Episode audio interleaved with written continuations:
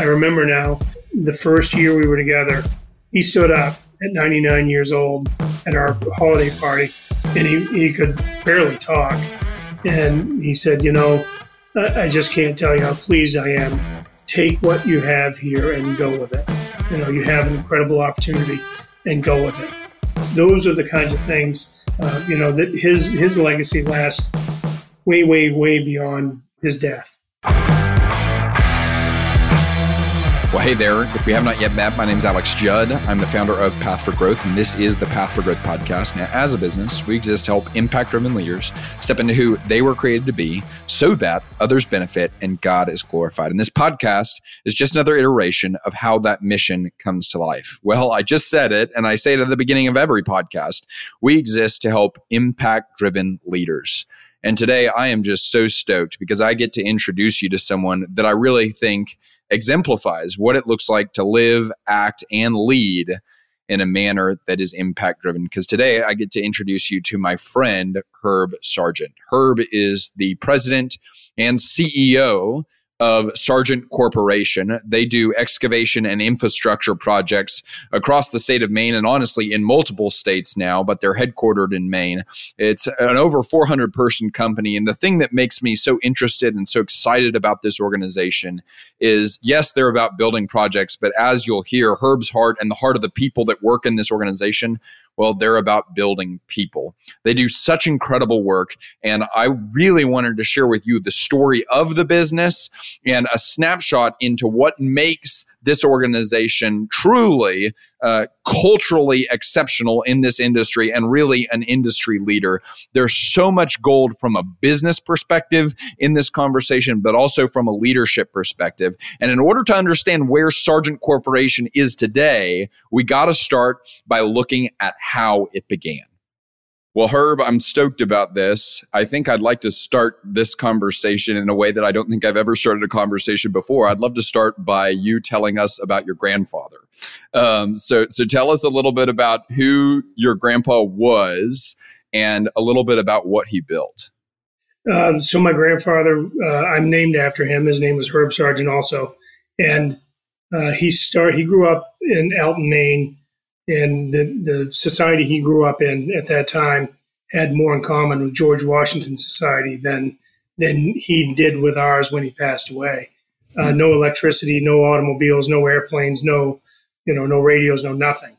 Um, so he started, you know, that's where he got a start and working on a farm. His, his dad and his uncle had a sawmill, and his initial business foray was to uh, was to sell sawdust around to area farms uh, because there were no refrigerators, people just used ice boxes, and the sawdust is what insulated the ice boxes. So he kind of gets started in his in his business world as a 10, 12 year old doing that, and then eventually went on to uh, to found H.E. Sargent, which is the it's an odd combination of companies that we have now, but it's it's one that we operate now, and really did great things over decades to move the construction industry ahead, to move the transportation uh, segment ahead in Maine, and and really became one of the one of the half a dozen household names in Maine uh, for construction. Yeah. What year did he found the company? 1924. 1924. So I mean, y'all are almost a century old. Yeah, I almost feel it too. Yeah, that's that. I mean, that's insane. I mean, I mean, truly, you look at the number of hundred-year companies there are still around, and it's like the list is not that long. So, I mean, yeah. that, now, granted, we're not there yet, so we better not count our right. eggs before they hatch. But y'all are y'all are knocking on the door. Yeah. Okay, so what did he start the company as? What was like the the the first kind of initial stage of the company? Because you even alluded to the fact that it's changed a lot since then. Yeah. So he he started with, you know, like a lot of construction companies back in those days. He bought a dump truck and and put that dump truck to work. Uh, he drove it himself around with different contractors. So he hired it out to other people, and then uh, after three or four years, uh, got an opportunity to buy another dump truck and kind of began to expand operations. Until 1930, I think it was that he bought a, a front shovel, and in his words, with a with a with a front shovel and a two yard dump truck with a hydraulic hoist. I was in the class all by myself. And uh, so, so that's kind of the way it started. And it, it's really, when we uh, look back as a company, when we get our our management together and look back, it's it's such a you know if you're a surveyor and you you want to approach a new point and you're set up on a point, you want a really long backside to get a good accurate foresight. And this you know this backside you know 96 years now, uh, and, and what he did and the way he did it and, and the values that he instilled throughout the decades, you know, just really is is a tremendous gift for us. Mm. Kind of on that point, did you know your grandfather? Yeah, knew him well. Yeah. Awesome. Okay, so how would you describe his personality? And then maybe you weren't thinking about this whenever you, you were a kid, but just kind of knowing what you know now, how would you describe his leadership style? I would say his leadership style was was quiet. Hmm. Uh, he he set expectations and he didn't have to say much when those expectations weren't met. Uh, very quiet, very humble guy, very, in some ways, meek, and you know, a community person, really involved in the community, really deep family man, a man of faith, and uh, you know, just a, a, great mentor for me. Uh, he passed away in 2006, so at 100 years old, and he was just a great mentor for me over the years uh, as I started my business back in the 90s. Mm. Is there a lesson or set of lessons that you think you took from your grandfather that that have made you into the leader that you are today? I would say empathy and patience. Which I, I, mean, that's kind of absurd given the time that he was leading at. Like, it's not yes. like people like now. Empathy is kind of like a buzzword, and everyone's talking about it on LinkedIn. I don't think he was learning that on LinkedIn at that time. No, no, it just I, I don't know. You know, his his dad was kind of a rough guy, mm. as I take it, and and I don't know how Herb turned out so genteel as he was, but he he really, uh, I mean, of course, he was 55 years old when I met him, right? When, when I became his grandson. So maybe he was a little, little bit more dastardly in his younger years, but I doubt it. Hmm. And I mean, it, just based on the stories that I've heard from you, and and like literally, I've talked to people from Maine that you've never met that know the name Sargent. Like they, I mentioned the name Sargent, and they're like, "Oh yeah, I know that." And then, like whenever I started actually doing that, it blew my mind. It was kind of like his name. I mean, it was almost like he was the de facto governor of Maine in some ways. It's like his name was a household name, and certainly in your community, he was a pillar. Is that fair to say? Yeah, absolutely. He uh, he really took a lot of pride in the community, and and especially for for the youth and for underserved. He he was really really involved in serving the youth of the community, heavily involved in YMCA and, and Boy Scouts and that sort of thing, and just set an example for us that's frankly difficult to to achieve. You know, he just he was so he was so in tune with with different people in his community and what the needs were not not just on a kind of a uh, on a wholesale basis, but also an individual basis. Um, he, he, knew where people needed help. Hmm. And I mean, wasn't your elementary school literally named after him? Yeah, my, my school was named the Herbert Sargent School, and, and I got no end of grief for, for going to a school named after me. Yeah, so it's like, it's one thing, it's probably pretty cool to have the school named after your grandfather, but when you're also named after your grandfather, yeah. you're like walking into your school every day. Right. That's kind of awesome. And the kids would tell you, hey, you can tell the teachers whatever you want, you know. they didn't quite work that way. like I own this school. This do you see the name that's on the wall right now? That's great. Uh, okay, so kind of on that note, as you were growing up and as you were a kid, like did you have this goal or desire to work in the company one day? Was that a goal of yours or something that you thought you would do, or what was your mindset surrounding that? I'd say I did, and I'll just try to paint a picture here. Our house was on one side of the driveway that went down to the shop and the school was on the other side of the driveway. And uh, you've been there, so you know. But I'd go to school in the morning, and after school, I didn't go home. I went down to the shop, hmm. you know, as a five, six, seven, eight year old kid, and I'm sure I was underfoot, but the the mechanics were always really good to to you know let me get on a machine or whatever. And for me, you know, once you kind of this will sound funny to some of your listeners, but once you smell the diesel smoke and the hydraulic oil and all that stuff. It just becomes something you have an, uh, an affinity with, and and also just the people. You know, the people are just so true and friendly, and and you know, just on point. Mm. So, at what age did you step into the company? Started, you know, in the summer times at 14. Wow. Um, and then I, and then I, that was in the shop. And then I moved into the field as a laborer at 16. And then I went to work full time at the company when I was 20. And, and when you were 20, was your mindset, this is where I want to be. This is where I love to be. I'm doing what I want to do.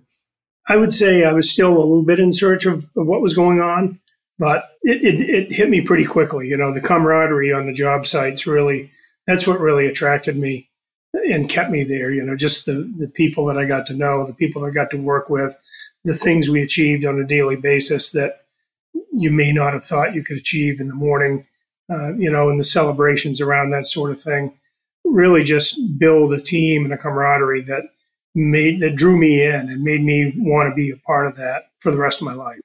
And was it something inside your grandfather or your dad or you that I mean it's not a given that okay the grandson's entering in the company he's going to start as a laborer like out on job sites like was was that just a given for them like if you're going to be a part of this that's what you're going to do or is that what you want to do how did that occur no that's that's the way it was meted out to me if you want to be a part well it was kind of like it doesn't matter if you want to be when i was 14 it doesn't matter if you want to be a part of this this is what you're going to do this summer because you're not hanging. you're not going to hang around the lake. You're confused and thinking we we care about what you want to do. right. So so that was good, but my you know my dad was always very careful about you know how things looked, and as was my grandfather, and so you know when it when it came time to work in the in the office or in the shop, uh, it was it was always usually for the first five years, I got the worst uh, assignments. Like mm. when I started full time, uh, I, I, know that my dad went down to the VP operations and said, put him on the furthest job away. Wow. He because, said that. You know, he said that. I know he said that. Yeah. Because he didn't want other people in the company thinking that I got preferential treatment and got on a closer job.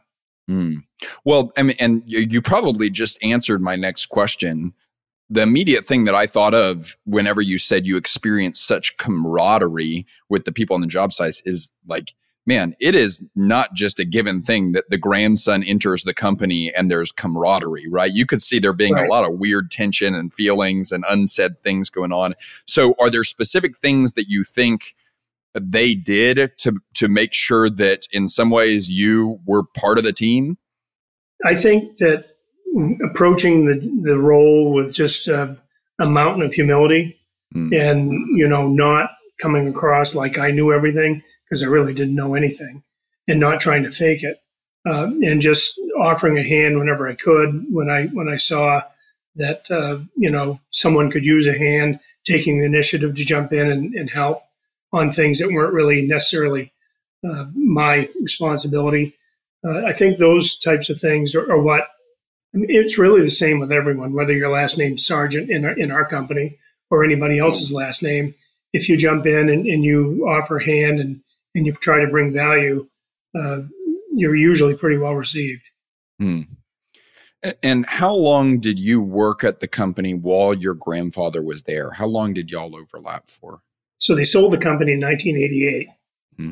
So it would be five years for me. Okay, five, five years you overlapped, and and then can you walk people through the understanding of what the decision to sell looked like and how that occurred and what kind of transpired after that? Yeah, so now we're talking. You know, we, we talked about a company that started with two dump trucks and a shovel in the in the 20s and 30s, and and now we're in the 80s, and we have a company that's now built or paved or both, about two thirds of the interstate in Maine. And uh, at the time, about 250 employees. Uh, so in the 70s, my dad, Jim, uh, and my uncle, Ralph, took over owning the company. And my dad became the president, CEO. Uh, and then as, as the years went on, for the next, uh, let's say, six, eight, ten years, uh, different things happened. Both my dad and my uncle had interests, business interests outside the company, and uh, so they they were trying to figure out what what does succession planning look like, you know, for us. And at that time, they they were approached by what was then a, a pretty big investment banking name, E.F. Hutton, that there was someone in Paris, France, that was interested in buying them, which was, you know, why would anybody in Paris, France, be interested in something in Maine? Um, so the the the French folks came over and bought the company in 1988. So that that kind of gave my dad, my uncle, the transition, the you know ownership, ownership succession that they needed at that mm. time. And and did you have aspirations to own the company, or had that not even crossed your mind at that point? I don't even know how old you would have been at yeah. that point. So I would have been at, at that point. I was twenty five. My dad was always careful to point out that I was no better than anybody else, and, and he, he's right. You know uh, that anything anybody got, they'd have to work for, and and so I was. I had grown into a superintendent project management position by then, but by no means was I in any place to, to step in and run that company. And and I I think they knew that. I, in some ways, I think they were saving me from that too. Hmm. Uh, you know, I, I I think that you know they saw how this family business, when there's a number of owners involved, can really fracture a family. And I would say that the family generally got along very well, but there were you know there were some some knobby places in there that uh, and I think maybe they were, you know, trying to save me from that, but all, I think it accomplished a lot of things, and that you know I'd be okay either way. Mm. I'll never forget the first time you told me this story, and it's like we're sitting in the Sargent offices so I know how the story ends, right? Like I know, like okay, it's now a company of 400 plus people all over Maine. Herb is the or Herb came back, owned the company. Now it's an employee owned company, and I, so I know how the story ends. But then whenever we get to this point in the story in the history of the company, I'm like, I have no clue how this is going to go. Like, what is about to happen right now? And so I assume that's where people are at right now. It's like, what is about to happen right now? So if I remember correctly, I mean, it's just got all the makings of a good narrative. If you haven't sold the movie rights yet, you should probably think about selling the movie rights. Um, have you have, have you do the the write up on it? There you go. I like it. So at this point, if I remember correctly, you actually worked for the for the company that was now owned by uh, the French folks. Is that correct? Yes. Yeah. Okay. And how long did you work for? I, I worked there for three years. I had a, a, major project up at Loring Air Force Base in northern Maine. And so I wanted to finish that project. But also in that intervening three years, the parent company that bought us went through a pretty heavy financial downturn and they were acquired by a larger company that was then acquired by another larger company. And there was no culture. It was uh, all they wanted was cash out of our company and sell all your equipment, send send the money over. So I started making plans a year or two after the sale to start my own business. And, and in 19, the end of 1991, I left the company, H.E. Sargent, and I started uh, in, in 1992, Sargent and Sargent with my brother Shane. So we just did, you know, the same business, just on a much, much smaller scale really local to Bangor, Maine. Okay, couple questions on this stage. So, I mean, so often whenever you talk to really remarkable leaders. It's like, yeah, they learned a lot from watching people that did it really well, but they also, and sometimes are more informed by being parts of organizations that didn't do it well. And that, like, oh man, I never want to be like that. Is there anything in that three year period that you think you took away as lessons or principles that maybe you even look up today and you would say, man, that informed my leadership style or the way that I run a business? Yes, definitely. I think that over that three years and then definitely over the following decade or more with that company, the focus went away from execution in the field. The focus went to a lot of, I guess, management du jour type things, total quality management, different things that they tried to put in place, but they never really focused heavily on field execution. And that's one of the things when I left I said, you know, we we have to focus on field execution. We have to focus on actually doing what we say we're going to do. Mm. Uh, we actually have to follow up on our word, follow up on our commitments, and those are some of the things that have begun to to fall apart.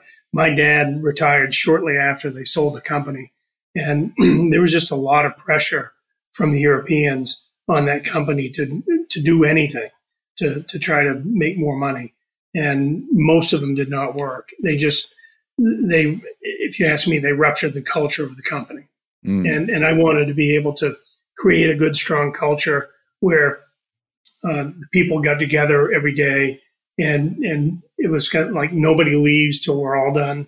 Mm. You know, just that kind of camaraderie. Just if if we've got two crews, one working on one side of town, one on the other, before one goes home, he calls the other one to make sure you don't need a hand over there. You're all set. And that's just we all got together that way. That's the way it always used to be at HE Sargent, and that had begun to to uh, to fall apart in a lot of ways. So. I wanted to make sure we we kept that. We're all in it together. I could imagine it could be almost a little bit devastating to see this thing that your grandfather built and watch kind of the fundamental pillars of what made it great literally just being eroded. I mean, was that hard to watch? It, it was. It probably was harder for him. Mm. It, it, was. It was hard for me to watch, and you know, I, I became, I became a, a little bit of a victim of some of the things that they did because they didn't want me to grow, and so they they would undertake some practices that most people wouldn't undertake to make sure that they got a job instead of me or that sort of thing. Oh, so you're saying after you started your own company, after yeah, you left. Yeah. Okay. And you started the company. And what was the new company called again? Sargent Sargent. And the old company was still named HE Sargent, correct? Yeah. Yeah. Okay, so you you've got two companies in Maine, probably not that far from each other, that both have the name Sargent. 10 miles and, and that created some heartburn golly i mean so was it a little bit like a awkward relationship or was there tension kind of as you were going for bids and as you were going for deals and stuff like that there wasn't on my part i just okay. i was just a young kid you know I, was, I, think i was 27 28 years old i'm just a young kid out there trying to make a living literally mm-hmm. i'm just this is all this is it's about a living and i'm, I'm just out there trying to make a living and, and build a small company and I think that they had some heartburn with it.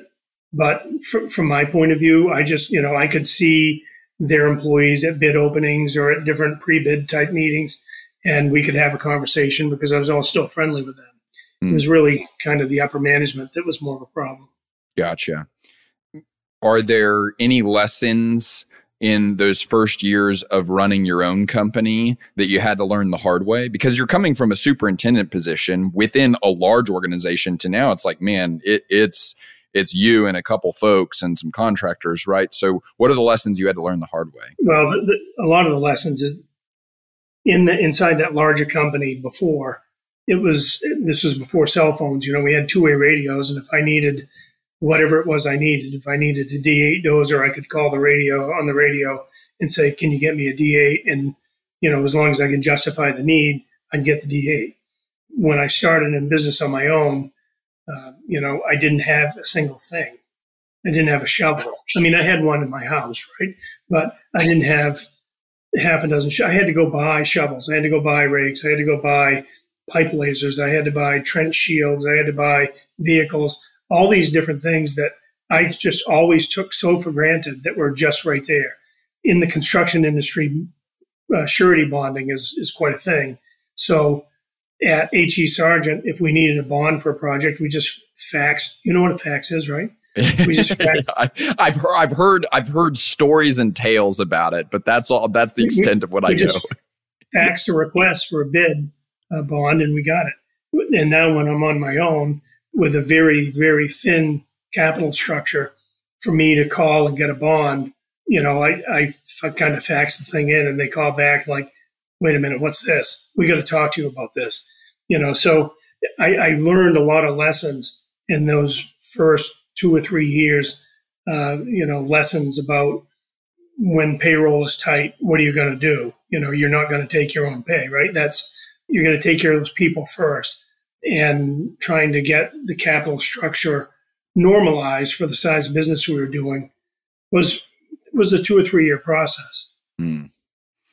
Okay, and how long did you run Sargent and Sargent for? And then you got to tell people how everything went down following that. okay, so so Sargent Sargent we we started out very small. Um, by the end of the 1990s, we were doing about $10 million worth of work a year. And um, I hired two people, Tim Folster and George Thomas. Tim was a, a very high end ops guy, and George was a very high end finance guy. And those two guys gave us immediate credibility. And so within the next five years, we doubled in size um, with the advent of those guys and the other people we already had. And as we as we were growing, uh, we were keeping our ear to the ground on HE Sargent because now they're a parallel company. They're not the same company as us. They're a parallel, parallel company. And we started hearing rumors that this great big German behemoth that owns them, you know, four layers down is like, why do we even have this company? So we approached them uh, through an intermediary about buying the company and eventually worked it out. That was in March of 2005, uh, I think. And by July 2005, we had bought the assets of the company. I mean, that is just the most absurd thing ever. Because you're, I mean, you're doing $20 million a year at that point, and you're acquiring what is now, uh, I mean, how big was, was HE Sargent? They were doing about 120 a year. Yeah. So how do you even do that? How does that even, I didn't even know that could happen. How does that happen? It takes some selling skills. Yeah, uh, apparently. Uh, it takes, it takes personal commitment. You know, I mean, when you go to the bank and say, into the bonding company and say, I know this company is six times our size, but we think this works, and here are the reasons why. And we had good reasons, and they and they were they were very valid reasons and and here's what I'm willing to do personally. Herb Sargent is willing to do, and it's basically every chip that I have, whether it's an automobile or a building or a piece of real estate or a house or whatever it is, every chip that I have is going into the middle of the table. And if this doesn't work, you get it all. And you know that I mean that includes retirement plans, everything went into the middle of the table.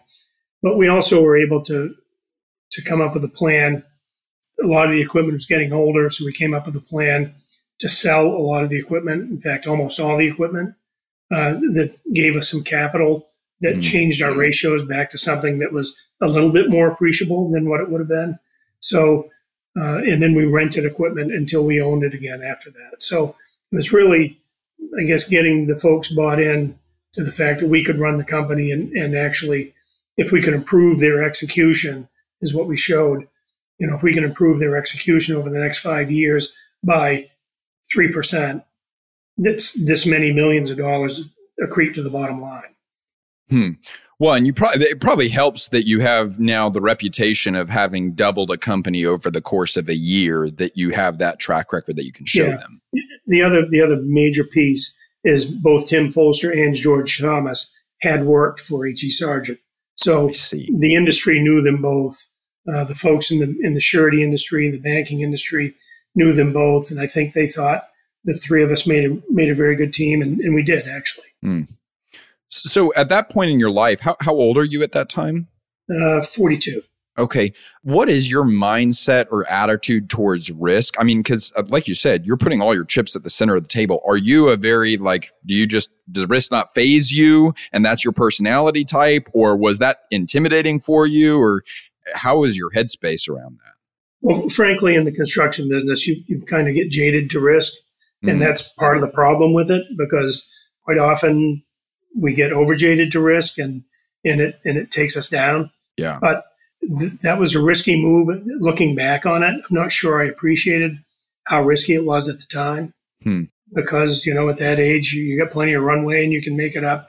You know, if, they say if you go broke, you can you can make it back again, I guess. But I felt really confident.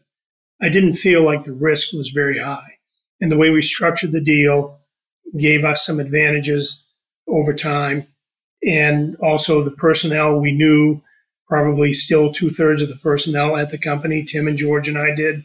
So we felt like they would really respond well to our return, that they're not owned by some, some, uh, you know, big behemoth out of Germany or whatever now it's family owned and they can stop up in, in the office and if they've got a question they can ask it and and we played that card pretty hard frankly for the first the first you know year or so we made it a point to be very very visible and there's two things construction workers want. That's backlog, in other words, work ahead of them, and good equipment. And and so we provided both backlog and good equipment, and I think we provided uh, decent leadership for them to to be able to to make money. And we also set up a program where we you know said this is the way we're going to share the profits if they come. So hmm. so there was a bonus structure to that as well. I love how you just simplified that. One of the things that I thought about is actually kind of a principle or a paradigm of looking at things that Zach, who I know you know, has taught me. He's our COO.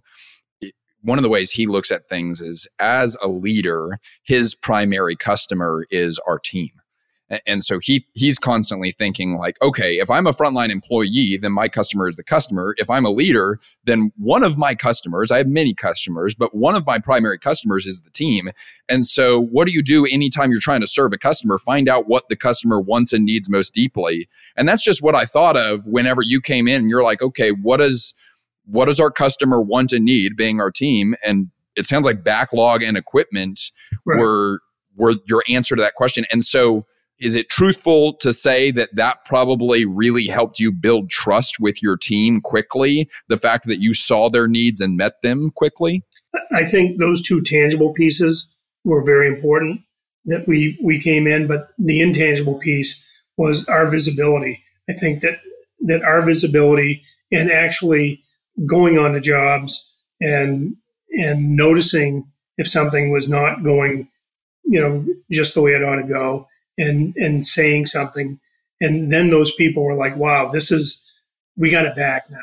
You know for mm-hmm. 15 17 years uh, we didn't have it back because we didn't have an operations type person leading the company or at a in a heavy leadership position in the company. And I, I think that that was a really important aspect of it. So take those two tangible things the backlog and the equipment and then put in the intangible the fact that we cared and we're out there pushing with them. Uh, I think those things really help cement things going forward for us. And at this point, you know, I, I borrowed a lot of money to make this happen. Mm. And you and I talked, I think the first time I told you I've been in survival mode for almost 30 years. And, you know, we, we went into survival mode in 2005 when we bought that company. There was a lot of debt to pay back. And uh, you know, we could not make 10 year investments in personnel and training systems and that sort of thing. We had to worry about what got us through this year. And that's a place I'm so glad to have behind me. Yeah. That that place where we're where we're planning year to year or 12 to 24 months out. I'm so glad to have that behind me and be in a position. I can't explain to you the freedom, and I'm, I'm probably getting ahead of myself here, but the freedom of having a capital structure in the company that allows us to look at things 20, 40, 60 years out. Mm. Okay, well, this is a little bit of a jump ahead, but I think it's it's worth highlighting. Do you think there were things that you eventually did that got you out of that survival mode that you maybe could have done earlier, you just weren't aware of them? Or do you think you were literally in survival mode for the season that you had to be in it, and that as soon as you got out, you did? I, I think that the survival mode is is all encompassing. It, it, I mean, it's it's hard to get your head up above when you're in survival mode and and start thinking about the future and thinking about growth. And you know, the years two, I mean, so we hit a recession three years after we bought the company. Yeah, that would be 08, right? Yeah, yeah, 08 and 09 were very, very good years for us. So, you know, our capital structure really improved. Uh, and so, you know, but it was still, it was still not as, not as robust as I wanted it to be. So we had to be careful about what costs we carried through the winter. And, you know, what we do with training now were probably layoffs at that point in time. So I would say for me, trying to get to the point where I can lift my head above the survival mode. Mm. And, and that started to happen around 2015. The economy started to come back, and I could see, okay, we've been, I call it, we've been, we've stepped away from the draft for a few years. We didn't bring on a lot of new talent. And now 2015, 2016 are coming. And I'm looking ahead, and I've got, you know, no pipeline of talent. So, you know, th- that's for me the big mistake I made in my career, the big weakness in my management was not understanding that I needed to stay in at the draft and keep developing people. And that's when I, when I say that freedom of having a more robust capital structure really gives us that opportunity to to keep investing in people and keep the pipeline coming. Because when 2016, 17, 18 came, we did not have the pipeline of talent to take advantage of all the opportunities that were there. Hmm. I think it would be helpful to hear your description of w- what survival mode looks like and what survival mode feels like. Because I think for some people, if you're in it for long enough, you don't really call it survival mode. You just say, this is what it's like to run a business. This right. has just become right. my normal. And you don't even know that there's another way in some ways. And, and so what you're telling people right now is really encouraging. There is another better way, but I love for you to give the most crystal clear picture you can of this is what survival mode looks like. This is what it feels like. Survival mode to me, you know, at the executive level is, okay, where are the ratios going to fall? Uh, what's our free cash flow going to be? What can we do with that free cash flow?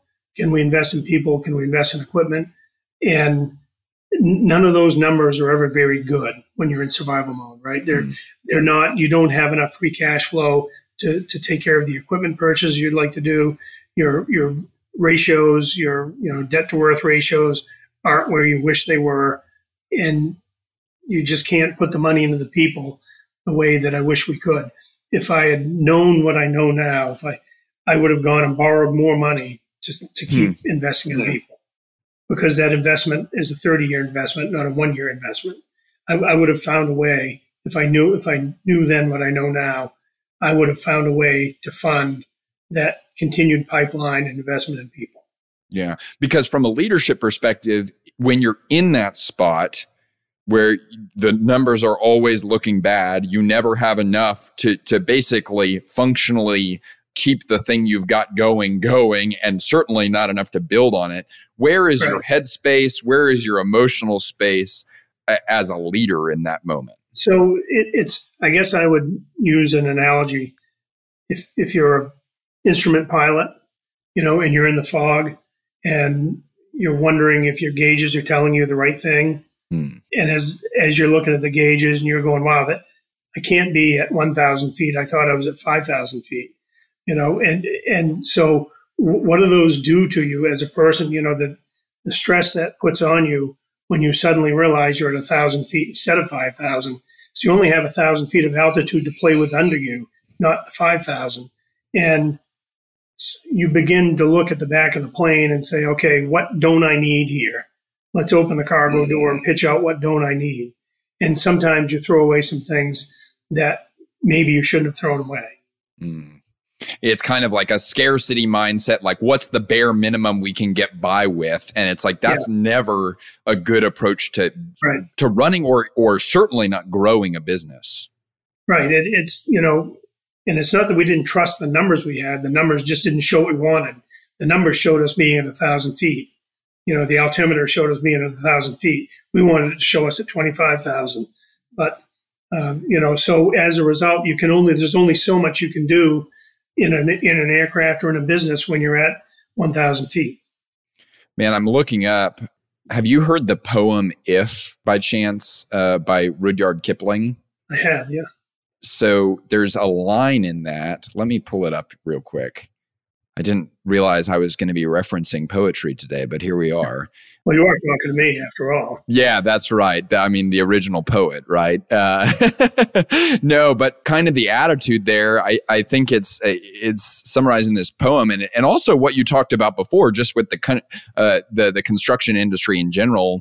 It's if you can make one heap of all your winnings and risk it on one turn of pitch and toss and lose and start again at your beginnings and never breathe a word about your loss.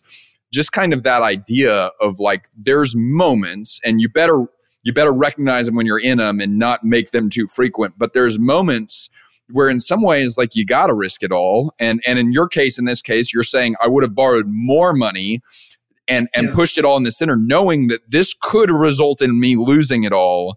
but if I if I'm not willing to lose it all, I question whether or not I can actually win. And it sounds like that's part of the attitude that that now informs your leadership in some capacity, correct? Yeah. I mean, you have to with say nominally 400 people, you know, and, and when you extend that to families, you've got roughly 2,000 people you're affecting. So, I mean, part of that survival mindset is also their survival too. Mm. Now, they could have likely gotten a job somewhere else, but it's also trying to make sure that we keep this company going for them. So, in, in a risk it all scenario, we probably could have borrowed some money and and been okay with that. In a risk it all scenario, we, you have to think about the people on you know on the front sure. lines too. So that was one of the things that probably kept us from from going deeper into debt on that is is we don't want to get to a point where we can't extricate ourselves mm. in the end. But it's almost like scarcity versus abundance, or if we're going to use the language that we're talking about here, it's like the question you're asking if you're in survival mode is literally, how do we survive? And the question that might be more helpful to consider is like, how do we actually live? Like how do we make this business something that we want to be a part of and and it's like that different question it sounds like provides some some different answers and different results we did work hard on training um, mm. you know the existing people we had and we worked hard on improving our processes to really have optimal execution out there in what we do there's one more thing kind of from this season that I'd love for us to zoom in on. You talked about how it sounds like the company actually grew in 08 and 09. Is that correct? Yeah, we did. Okay. And so were there things that you did pre recession in 08 that maybe even you learned from that you're even bringing into the climate that we're in right now economically? Or are there lessons that you learned from that season? What are your thoughts there? Yeah. So we, we were doing a lot of, of uh, of housing work in Virginia, for instance, Virginia and Maryland. Uh, we have an office down in Richmond, Virginia. And we had probably three or four contracts that totaled up to 30, 40 million dollars worth of work. And then we, we kept hearing in 2006, 2007, you know, talk about the housing bubble. And, and we went to our manager down there and we said, okay, we're going to get bit if we don't get out of this housing business. So let's rotate out of this and go into. Uh, we do a lot of landfill work, a lot of am- airport work. So we said let's rotate back into that. So when the housing crisis hit us in 2008, we were completely out of it. Now, I mean, in a way, I think that's kind of dumb luck, but at the same time, you know, we did make the call and we did do the work and, and we got out of it. And and you know, thanks to to that manager Pat Dubay down there, um, you know, we, we went ahead and got other work as we go through now, having learned more, as we, you know, I, I'm sure there's a recession. If we're not in it now, it's on the way, right? It, sure. It's every six or eight years this happens, and we were preparing for it actually back in 2019. Uh, we started, you know, again, we're in the plane and we're saying, okay, what what delivers value and what doesn't? What doesn't deliver value? And we had a couple operations uh, subsidiaries that really weren't making any money And we decided that we needed to, to part with those. We did, and some real estate that was really just costing money. But what we're trying to do now is look at the various segments of work that we're involved in airport work, landfill work, highway work, commercial site work, uh, renewable work. And we're, we're trying to look at what the pipeline is on those and trying to establish is there is there some kind of a lever that gets thrown that impacts that particular segment of the work. So in the renewable business, for instance, in Maine, if we get a new governor, LePage, who was our former governor, uh, the renewable energy business is going to die because he hates it. So, you know, that's one of those things that we have to watch for. So we kind of look at it like if you take a hurricane, if you look at these hurricane charts and they show the cone of influence of these hurricanes, and we're trying to look at each one of these segments like it has its own cone of influence and what's likely and what's unlikely. And it's it's a really it's more art than science, but we're trying to mm-hmm. figure out how these different uh, segments of business really affect us. And we never were really that granular about it in the past. We never were really that disciplined about looking at not just the market, but what's behind the market that's pushing it. Yeah, I think that's so powerful because I, I think in some ways what you're doing there is you say, well, okay, well, anytime we move forward, we're always operating in the realm of probabilities and assumptions. Right.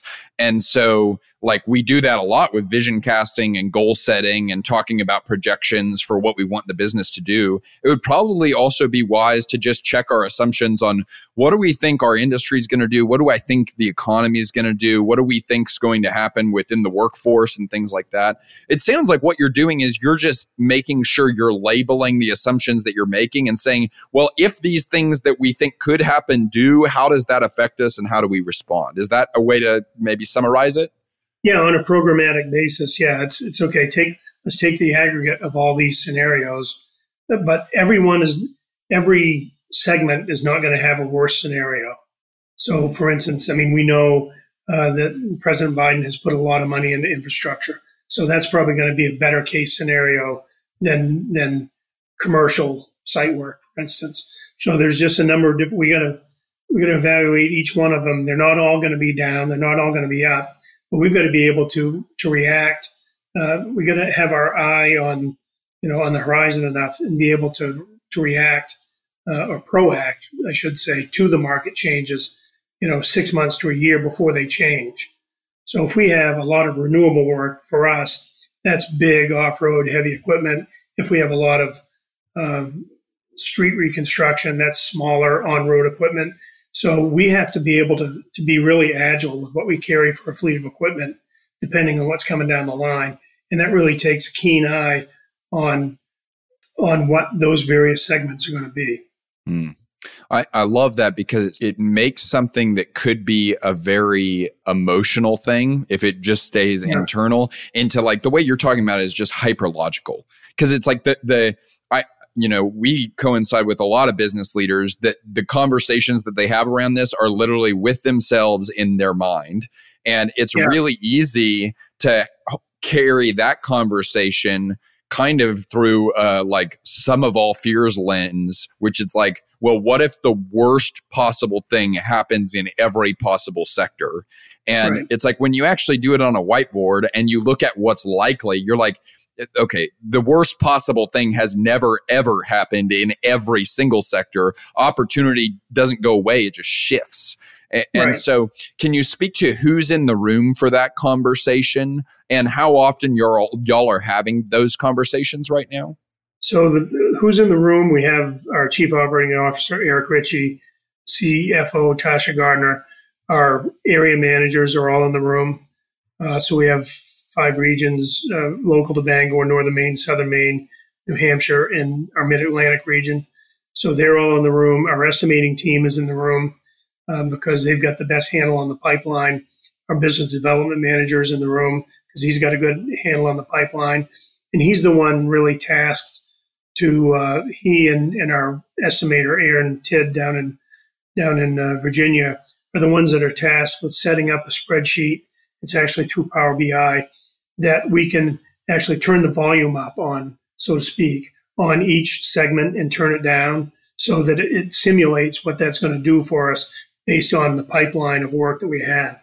So if we say we know what's here for pipeline of work, we know the specific projects, but we think that that market is going to be 50% of what it was, we can dial the volume down back on it and see what it does to the overall package. Mm. So it's it, there's probably 10 people in that room. Gotcha.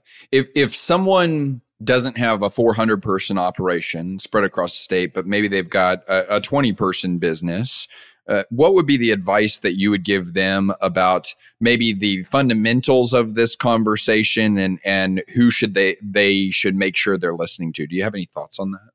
So first of all, I think resilience is is the key, and I know you've talked about that a lot on your podcast. Mm-hmm and and we talk about it a lot too, is is is to be resilient for whatever comes, and and you know to be prepared uh, to have margins of safety in your finances, in your operations, in your backlog, that sort of thing. But when it when it comes to understanding your markets in, in a smaller organization, you know, I mean, I, I have the benefit of having been that uh, not all that long ago.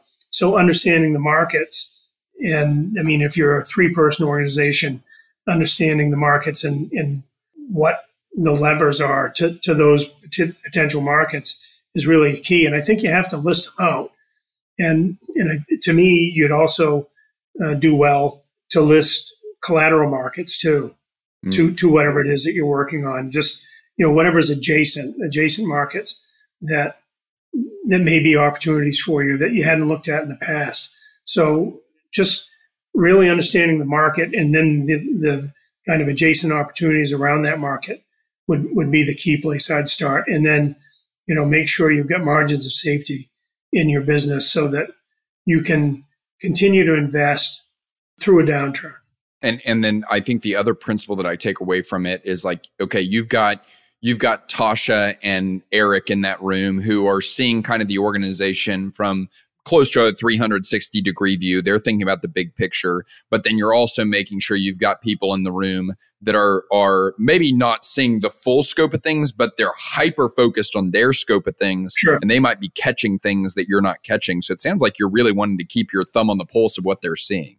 Yeah, it's so Eric was with another company at one point in time, and and he went through a strategic planning process. And the CEO said, "We're going to be this size in ten years. You guys figure it out." So, so he came up with a goal and said, "Now you guys figure it out." And from if you take it from from my point of view, that's kind of backwards planning. It's like let's get everybody together and figure out what what we really can accomplish. What are the strengths, weaknesses, opportunities, and threats? Um, what what is out there for opportunity, both uh, in terms of personnel to, to help beef up the business and external, uh, you know, markets, and see what's see what's real.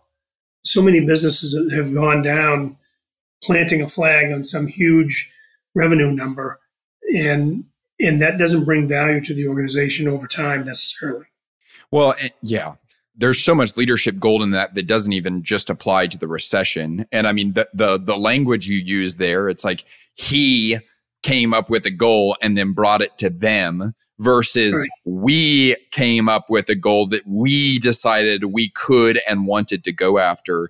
And it's like that model, like, you know, thinking about biblical examples, it's like, yeah, there were times where Moses went up to Mount Sinai and heard from God and said, This is what I got from God, and I'm bringing it to you. But there were a lot more times where Moses was along the people saying, This is what we need to do. And by right. the way, like you may think you're Moses, but I wouldn't put my money on it. So, no. so uh, it's kind of like just saying, like, okay, I'm going to work with the team to define the vision for where we are going. And, and it feels like that's part, that's, and this is a great transition into culture. That's embedded in the culture of what y'all do is kind of that we mentality. Is that fair to say? Yeah, yeah, we we really work hard to to get people to to bring value in ways that that gives them pride in the, in the way that they brought value. You know that they can be creative.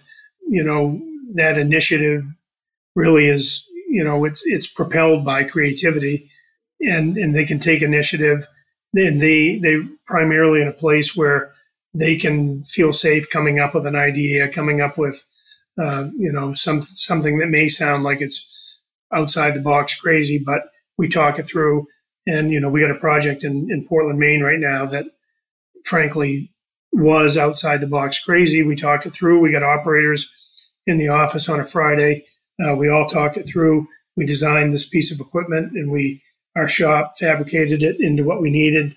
And, you know, we're doing great work with, with that whole thing now. So just the opportunity for, for them to get together and advance their ideas and be listened to and and be heard and then see it work. Mm. you know and see this thing actually work and, and working very very well. And the amount of pride that comes into that and the pride isn't just really with the people involved in it. It's all across the company.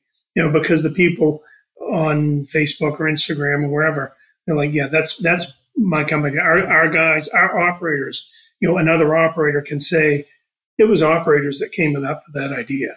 Oh, That is so encouraging. That's such a powerful message to share because there's so many people in this podcast audience and, and certainly within you're in the Path for Growth community. You know, you met many of these people that right. they really are wired like that visionary type of leader, right? And like one of their I mean part of their secret sauce is they can think of some crazy ideas, right? And and right. it's just so crazy it just might work is kind of like the MO, right? And I know, I mean, you, you have no shortage of that in you too. So you can identify and relate a lot to these people, right?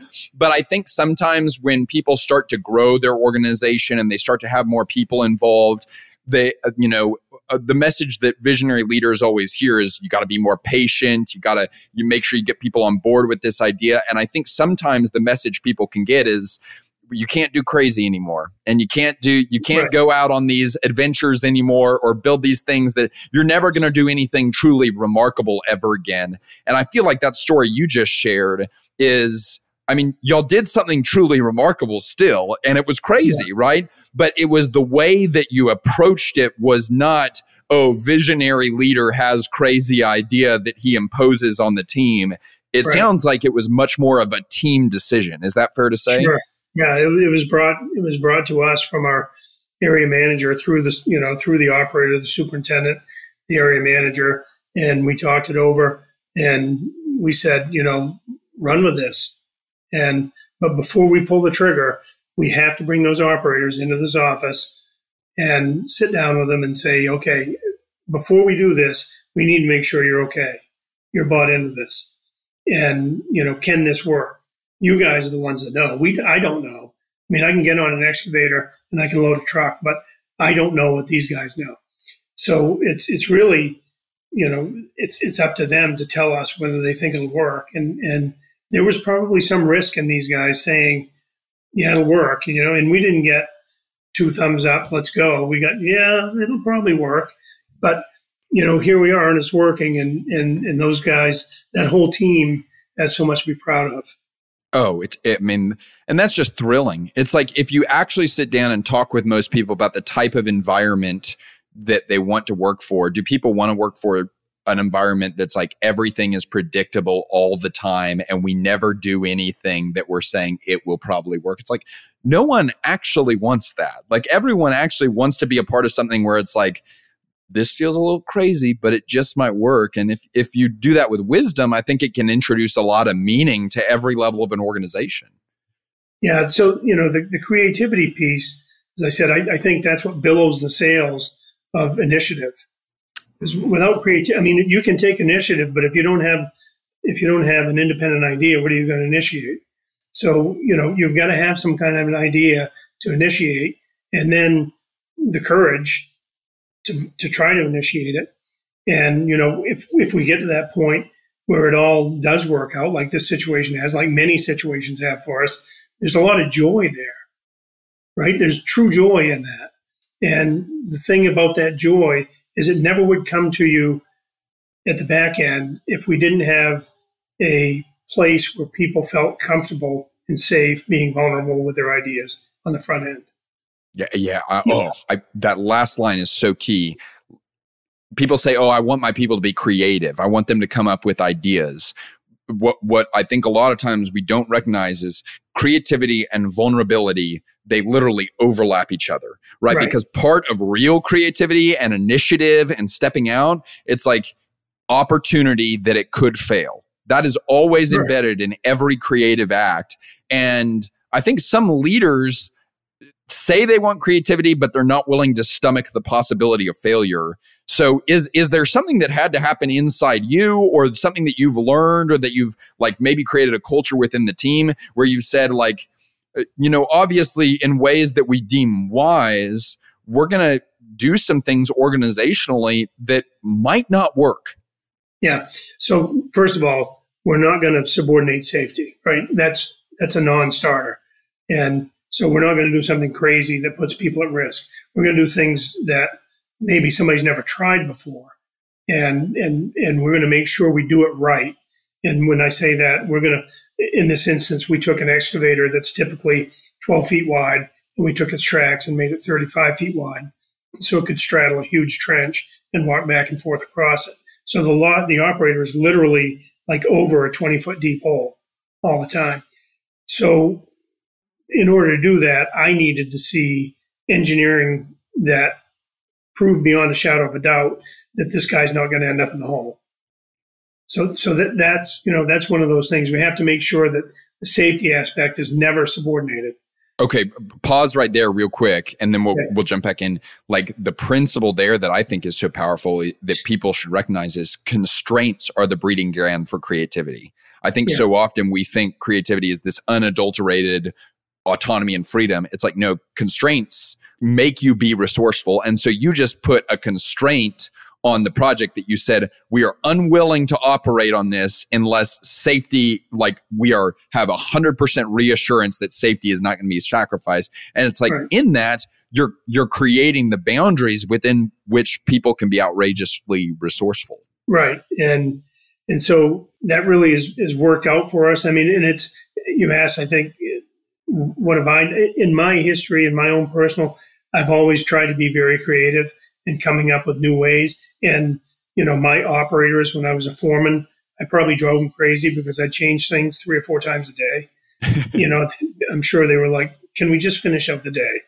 Um, but, just one day. We just want one. well, just one hour. Can, but, but they also appreciated that I was, I, I saw bottlenecks or I saw opportunities in, in the execution of what we were doing that we could, we could improve. Hmm. And so that itself takes creativity and you know the initiative, the desire to have that. And so I've been gifted with with the ability to to stand and, and look over an operation. And, and for me, I have to stand back away from it. I have to back away so I can see the whole thing, and then I can see you know different bottlenecks and different pieces that I can change for execution to to really gain or safety. Or whereas if I'm in the middle of it, I don't really have that opportunity. You know, you're you got trucks and excavators and bulldozers flying around, and and it's you don't see it all. But when you back away to a and, and, and get yourself on a perch where you can see it, and I, I think that applies not just in construction. I think that applies in in really almost anything. You you have to be able to to to change your perspective to get the picture, the big picture, whether it's you know whatever you're selling or whatever you're building, whatever you're doing. I think trying to get that big perspective is a key. Mm. Well, and I think there's something to the idea that great leaders have this ability to fly around at 14,000 feet to see the big picture. But then, I mean, it comes back to that if poem. You're just like quoting Rudyard, or I'm quoting Rudyard Kipling, just referencing everything you're, you're saying is because, okay, I'm going to find the line real quick. If you can talk with crowds and keep your virtue or walk with kings nor lose the common touch. So it's like some people fly around at 14,000 feet and then they go on a job site and it's like, okay, you've lost the common touch. You are completely unrelatable and your team no longer enjoys you or likes you or, or any, in any way connects with you. But then right. there's some leaders that it's like they can fly around at 14,000 feet in service of the business they can see the big picture, but then they can literally, even later that day or later that hour, be on a job site and have a conversation with someone that's literally their hands and arms are covered in mud and they can talk to that guy in a way that's connection. How do you preserve that? Because I would imagine that can be something that's really easy to lose. Number one, uh, genuine caring is, is, I mean, you have to genuinely care for the people that you're working with. I mean, you have to love them. You have to love the people. And then, you know, approaching them with humility, the same as you want them to approach you with humility and kind of an in service. How can I service you? How can I be of service to you? How can I bring value to you? And that they know that, that that's always, if you could have that be your aura before you arrive there, you know, that here comes Joe. Every time he comes here, he's trying to figure out how he can make things better. And I think you have to be in that place and, and have a genuine regard for the people and a genuine regard for their safety and, and well being and not speak over their head. Mm. I mean, I've kind of made my career, I've always said it's more important for me to be able to relate with everyone on my crew than it is for me to be, able to relate with a banker or a lawyer or, um, you know, so I wear jeans and, and work boots all the time. That's just the way I am. And does it serve the business at 25,000 feet? I don't think it hurts it, but yeah, it serves it, it serves at ground level. There's something that I'm learning here that I don't think I picked up on until what you just said is it's like, okay, you got it. You got to gen- genuinely care and they got to know that you genuinely care. But it's not like that attitude. It's not like whenever you put on the hat of CEO and you fly around at 14,000 feet, that goes away. It's like, no, it, you're making decisions. It's strategic decisions now, focused on sometimes much bigger picture things than the pipe that's going in the ground. But man, the people that are making the best strategic decisions in service of their business, it's almost like their heart, their motive, their attitude is the exact same that it is whenever they're out in the field. Yeah. And so it seems like it's preserving the same attitude regardless of where you're at.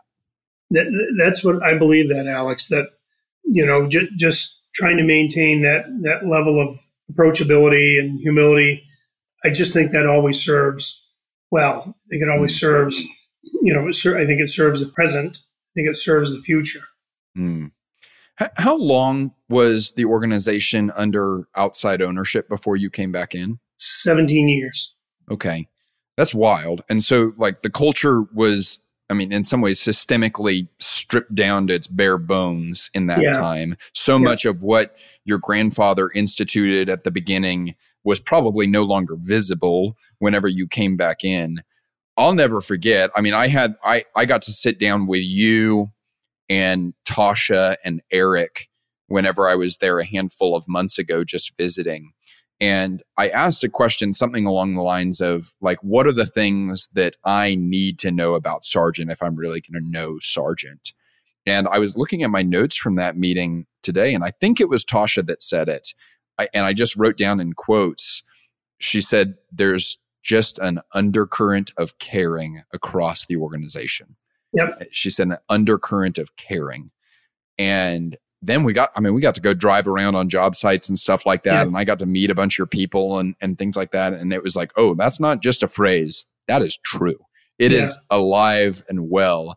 And it is just mind blowing that an organization can go 17 years with something in some ways that is so different than that and then in such a short period literally have it at every i mean level of the organization.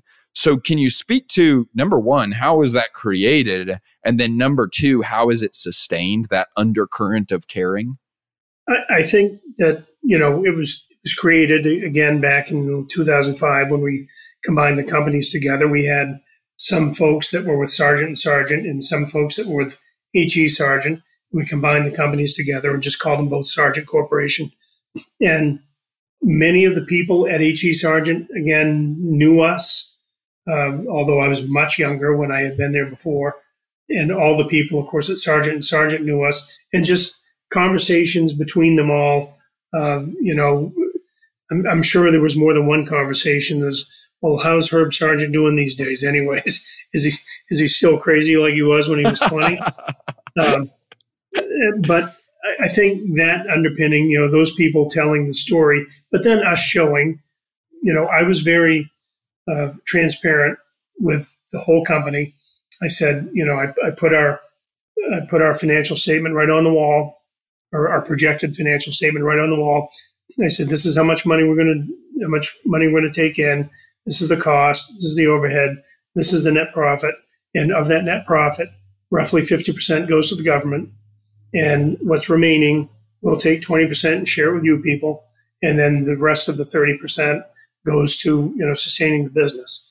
So showing them up front that, that we were really interested in, in their, in their best interest and, and, and helping to, to help them on their trajectory, not just professionally, but financially and in some ways, you know, personally, I think really, really helps, you know, that and then when Tasha came with us, uh, she brought a, a, new spirit to that caring, frankly, and, and Eric too, uh, just really kind of lifted that whole spirit of caring and, and, the idea that we are all here for each other. And you know, it's it's been since we became an ESOP in 2013. That was another step, you know, that says we're doing this for you. This is for you. So just there's so many pieces that go into it. It's not just one thing, But mm. it's, I guess if I had to say what one thing is it, is you, you have to be on point and care to begin with. You have to have genuinely care. It's so powerful. And it's so cool to see how it's like the things that you told us about your grandfather's personality and leadership style. It's like they're visible. And, and what's crazy is like, yeah, I mean, to your credit, they're visible and embodied in you. And I think that's remarkable and amazing and no doubt has a lot to do with this. But it was also really cool for me to meet other people that are not part of your family that it's like, oh, there's pieces of that guy that are alive and well in this person. And man, I, I get chills thinking about it because it's like, if that's not legacy, I don't know what is. Yeah. That, that like his his attitude of empathy and care and prioritizing people has gone so far past him that you see it in people that aren't even related to him. Yeah, it's really amazing the kind of guy that he was. And for that to to survive through what I'll call a 17 year cold period. Hmm. Uh, and that's probably being kind in some ways and unkind in others. But um, we just took a break. We were just on a break yeah. for a while. so to, to, go through that 17 year period, and he was still alive, by the way, when we bought the company back. Uh, so you know, and so I took him to jobs uh, when we became one company, and and he was 99 years old, and you know, his, I, I, believe his presence there helped us a lot. And actually, uh, I remember now the first year we were together, he stood up at 99 years old at our holiday party. And we got both companies, everybody's there together. And he, he could, you know, barely talk, uh, but he stood up. We got a microphone in front of him. And he said, You know, I, I just can't tell you how pleased I am. Take what you have here and go with it you know, you have an incredible opportunity and go with it. And it was just it was such a great. Those are the kinds of things, uh, you know, that his his legacy lasts way, way, way beyond you know his death.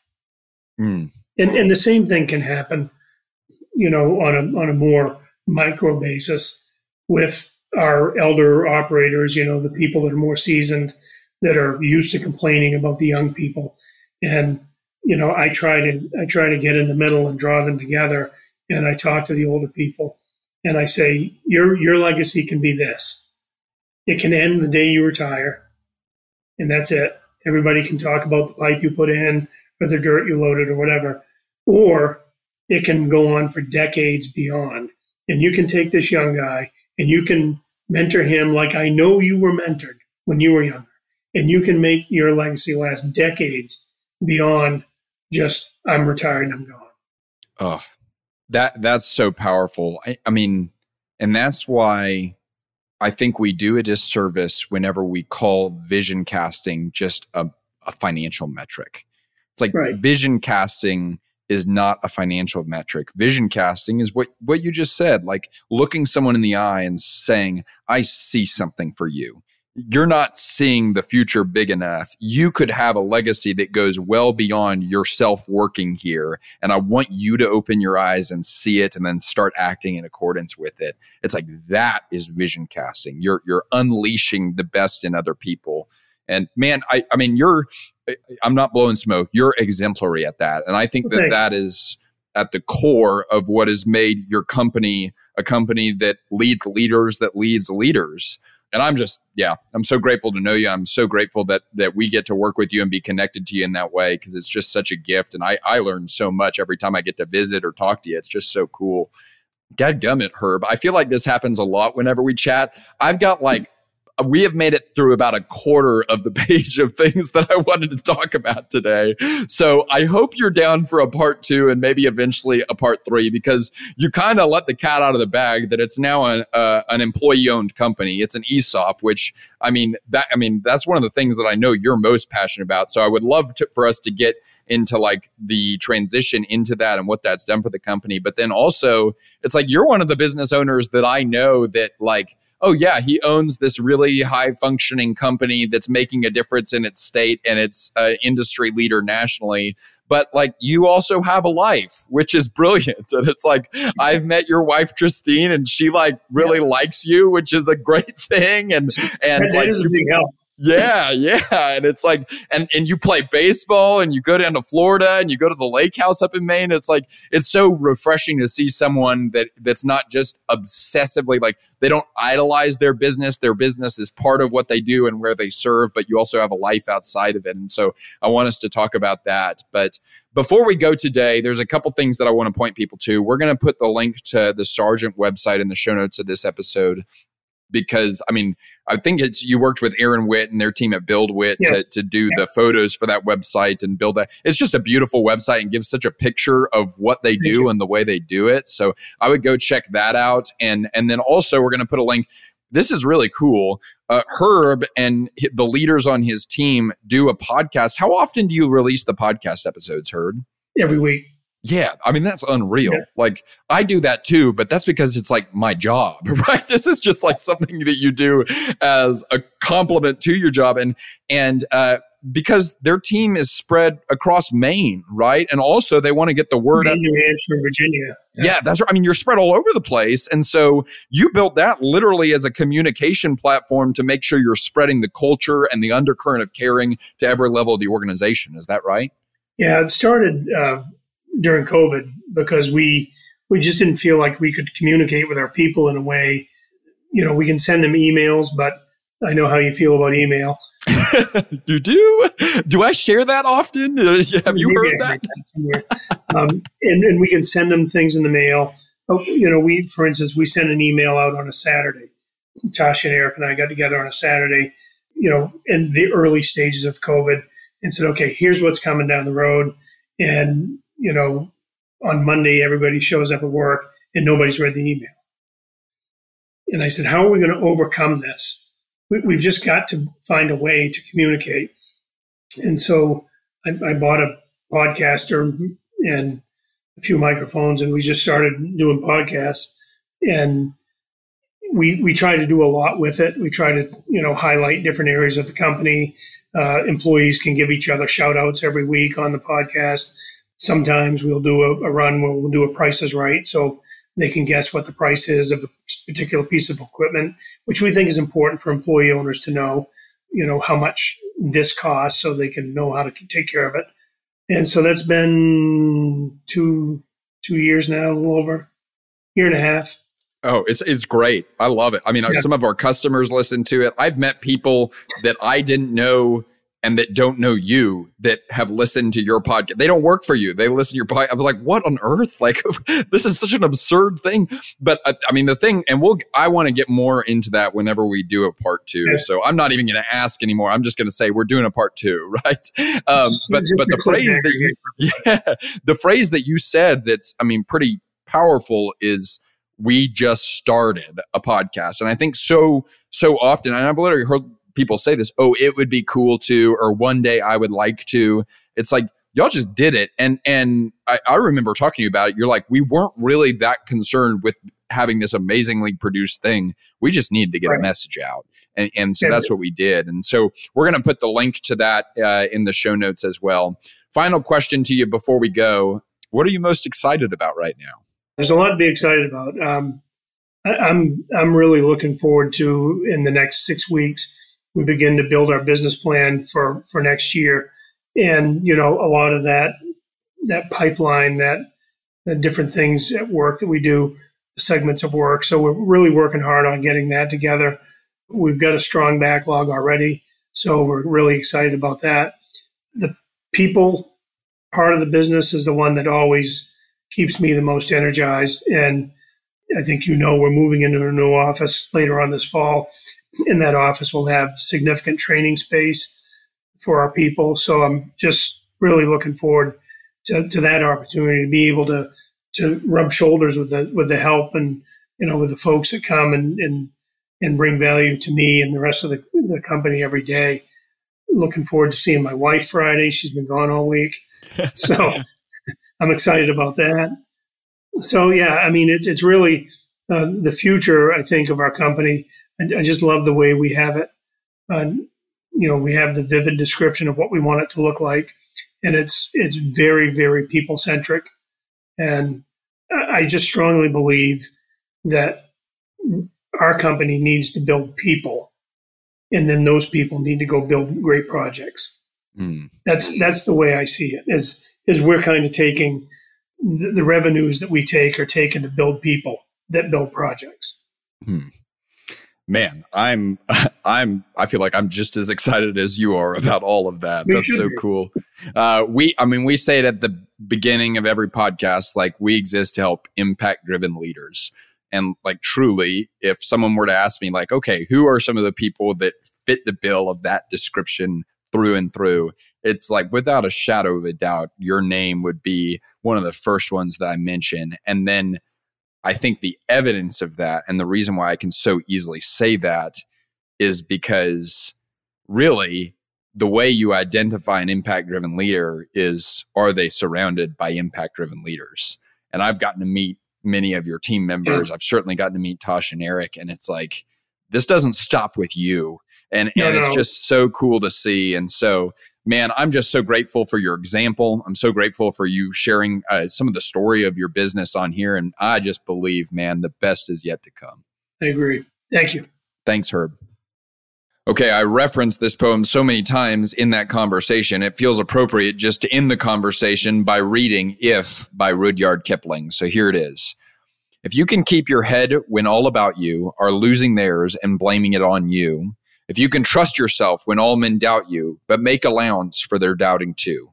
If you can wait and not be tired by waiting or being lied about, don't deal in lies or being hated, don't give way to hating, and yet don't look too good nor talk too wise.